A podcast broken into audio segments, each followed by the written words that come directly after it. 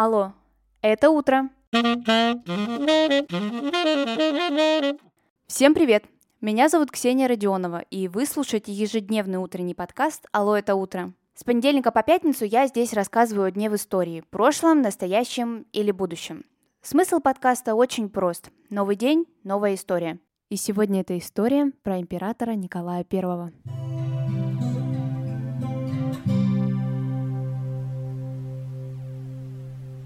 6 июля появился на свет будущий император Николай I, и сегодня 226 лет со дня его рождения.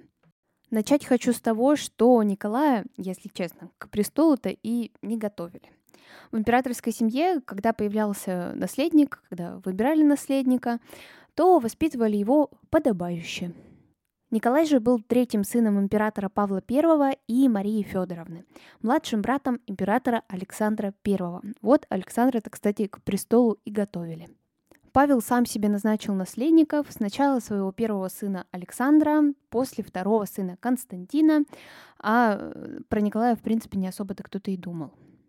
Так уж вышло, что у императора Александра I не было детей, и вышеупомянутый список должен был сохраняться – но Константин после смерти своего брата Александра отказался от этого титула.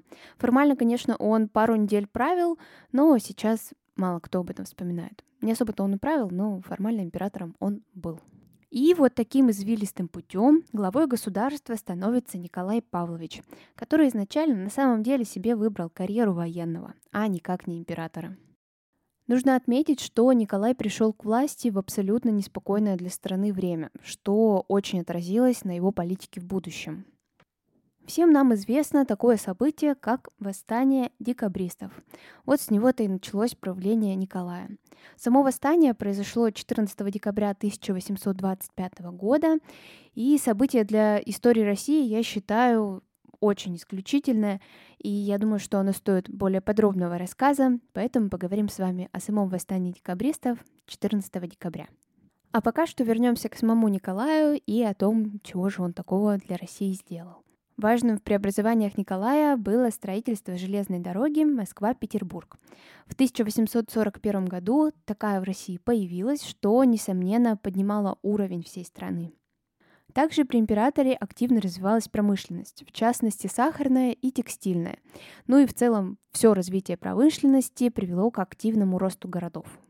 Что касается цензуры, то если посмотреть на нее в годы правления Николая, с ней было все очень и очень плохо. А точнее не плохо, а очень жестко.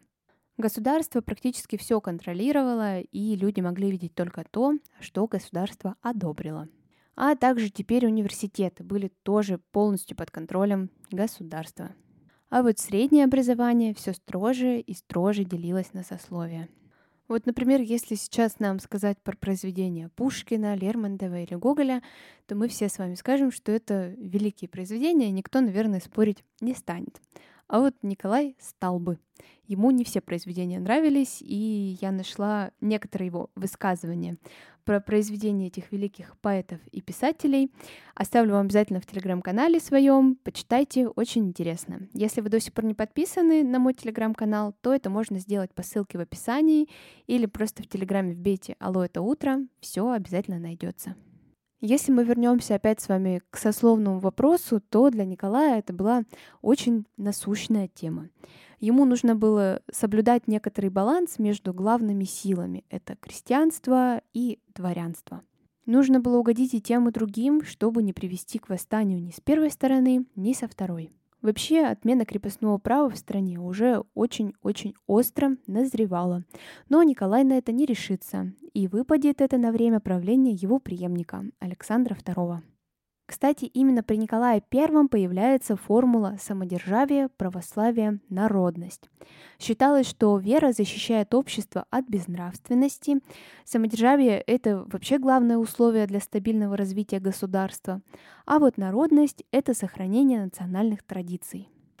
Как понятно, Николай до конца своих дней был против всех революционных настроений, что и выражалось, конечно, во всей его политике. А такие настроения в стране были, но революции все-таки Николай не позволил случиться. Вообще Николай хотел контролировать абсолютно все сферы жизни. Но взваливать все на свои плечи мы знаем, что идея не лучшая. И если до более высоких и важных дел Николай успевал добираться, то мелкие дела не решались. В стране процветало воровство, взятки, ну и все прочие прелести. В 1859 году был открыт памятник Николаю I на Исаакиевской площади. В то время она называлась еще Мариинской. Памятник открывали ко дню рождения императора 25 июня. Ну, это по старому стилю. Сейчас это одна из интересных и известных достопримечательностей города. Памятник, как мне кажется, не только красивый, не только органично вписывается в ансамбль площади, но еще он и архитектурно необычный. Николай на этом памятнике восседает на коне, и этот конь имеет всего лишь две опоры на задних ногах, а такое редко где можно встретить. Сейчас все этому памятнику радуются, все с ним фотографируются, все очень красиво и прекрасно. Но в советское время было не так. Памятник этот хотели снести, что, впрочем-то, не совсем какое-то из ряда выходящее событие. Такая практика была достаточно частой для советского времени.